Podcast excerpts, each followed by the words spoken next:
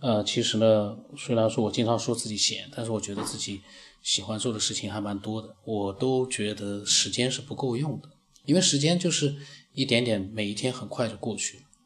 那刚才呢，呃，有个朋友跟我说，他说我们，我跟他讲，我说我们什么时候喝喝茶？但是我说，呃，我们喝茶呢讲究效率，吹牛呢也讲究效率。我们约好的话呢，我们就两个小时吃饭喝茶聊天结束了。不要去一扯，因为以前我们吹，以前我是，呃，很多时间就是在闲聊当中，唰啦一下一天就过去了，那个时间呢是真的是太浪费了。那他听了之后就觉得，他说你你这个这么一讲的话，他说我都不好意思过来了。我跟他讲，我说我让你过来喝喝茶聊聊天，我说其他人。天天要跟我见面啊，跟我要碰头，呃，聊天啊，我说我全部都回绝掉了，我哪有时间去天天去吹牛喝茶？我说我没有的，我说我叫你是因为跟你对吧，还可以呃聊聊事情呢。后来他说好吧，呃，那我是什么意思呢？时间你可以很轻松的一天就过去了，但是呢，你也可以很快乐的。虽然别人一看，哎，这家伙在忙什么呢？瞎忙。但是呢，你很快乐的，呃，也是一天就过去了。可是呢，这一天呢，你还能做一些事情出来。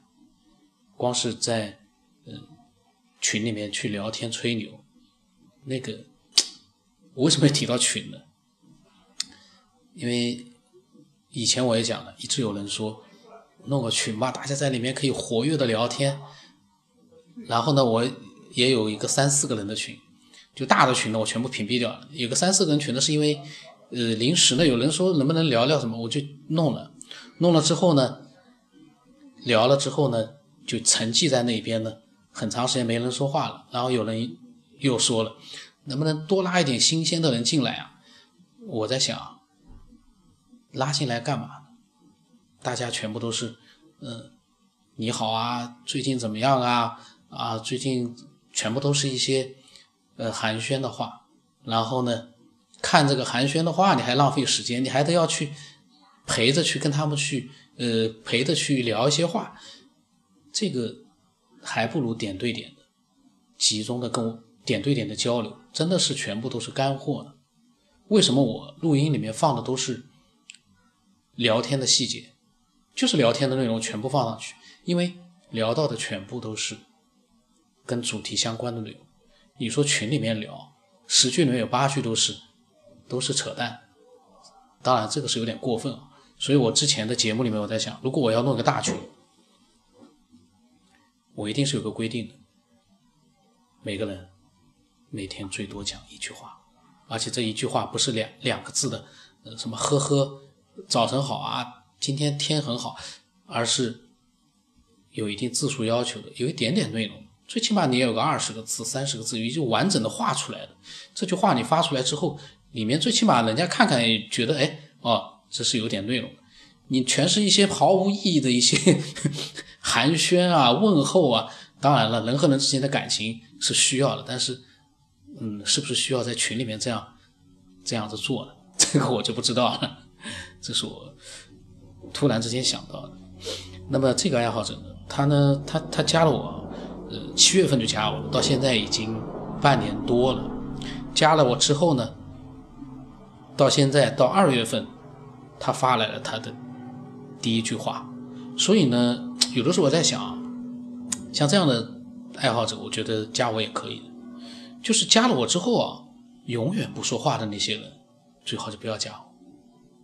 但是像他呢，他是一直在听，然后呢，嗯，等他有了想法了，他就会。立刻发给我，这样呢也也挺好。呃，他说他听了那个杨先生的灵魂出体的那期节目呢，他也有很多的感想。他说他有三次这样的经历，呃，好像跟他们的也有很像。他说第一次呢是在一九九七年，然后大学毕业之后呢，工作也就一年多的时候，他说那那是一个早晨，突然醒了以后呢去上厕所。回来之后就躺在床上，是半躺在床上那种半昏睡的状态。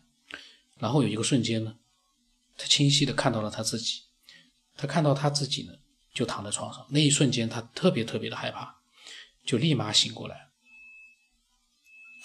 他一讲到这个呢，我就想到我有一次在睡觉的时候就刻意的，我在想，哎呀，他们都能看到自己，那个感觉是很害怕的。我在想，我我能不能也想象一下那种看到自己的真实感？但是呢，还真的蛮难想象，因为那个想象跟真的看见自己还是不一样。那么他说，第二次呢是在二零一二年的时候，他每天晚上有上厕所的习惯，上厕所之前呢必须要开灯。突然有天晚上，他起来就去上厕所，然后就开始找这个开关开灯，但是呢灯怎么都打不开。这个时候他就感到他心里面很恐慌，他就在想不去上厕所了吧，然后。想返回床上继续睡觉，但是呢，就在他返回床上的过程中，似乎脚底下有一个东西绊了他一下。这个时候他就突然醒过来了。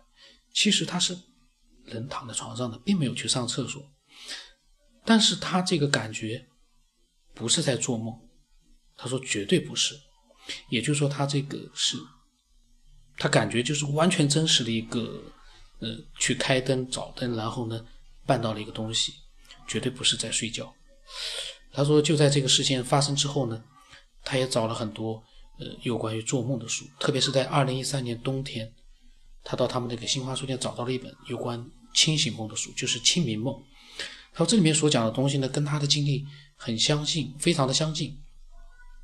他就开始研究这本书，然后他把这本书里面的很多东西拍了图片给我，发了几张给我，里面有些关于清明梦啊之类的。他说呢。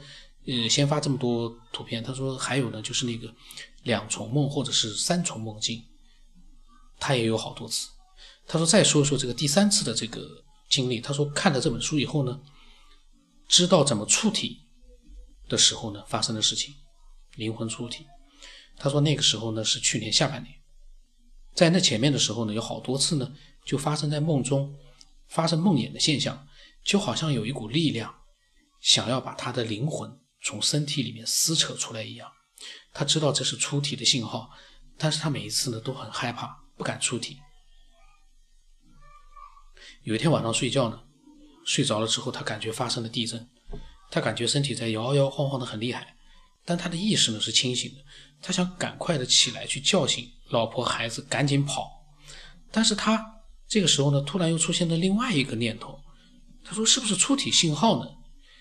就这个时候，他安静了下来，他想控制自己出体，他就慢慢的让自己脱离了肉体，并且穿过墙壁，看到外面满天的星斗，但是呢，还是很恐惧。就在那一瞬间，他又返回到身体里，醒了，清醒了。醒来以后呢，他问他老爱人是不是感觉到了地震，他爱人说没有。从这次以后呢，他就再也没有发生过这样的经历。嗯，他的这个灵魂出体呢，能够脱离肉体，穿过墙壁，看到满天的那个繁星。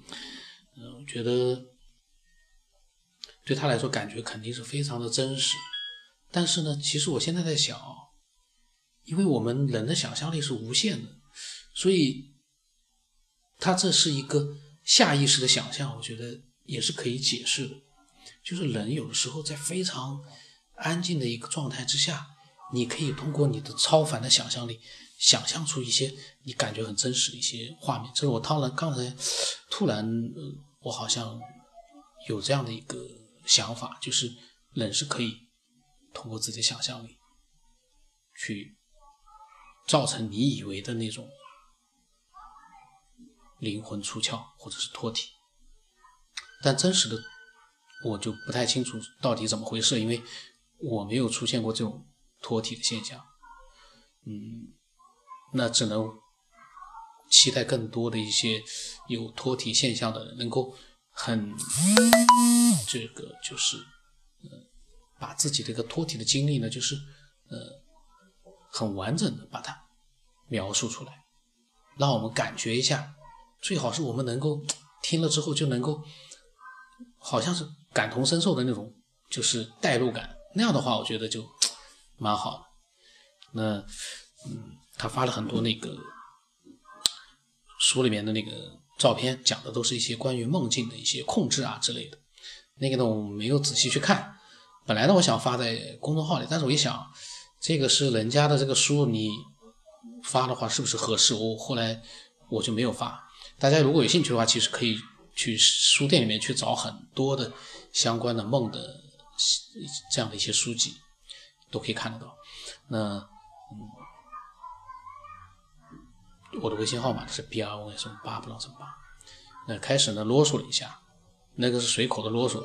啰嗦完了之后呢，我在想，是不是也有点有点过了？那大家反正每个人都有自己的看法。可以把它告诉给我，分享给我，然后呢，期待每一个人的真实的、呃神秘的这种经历和各种见解。那今天就到这里。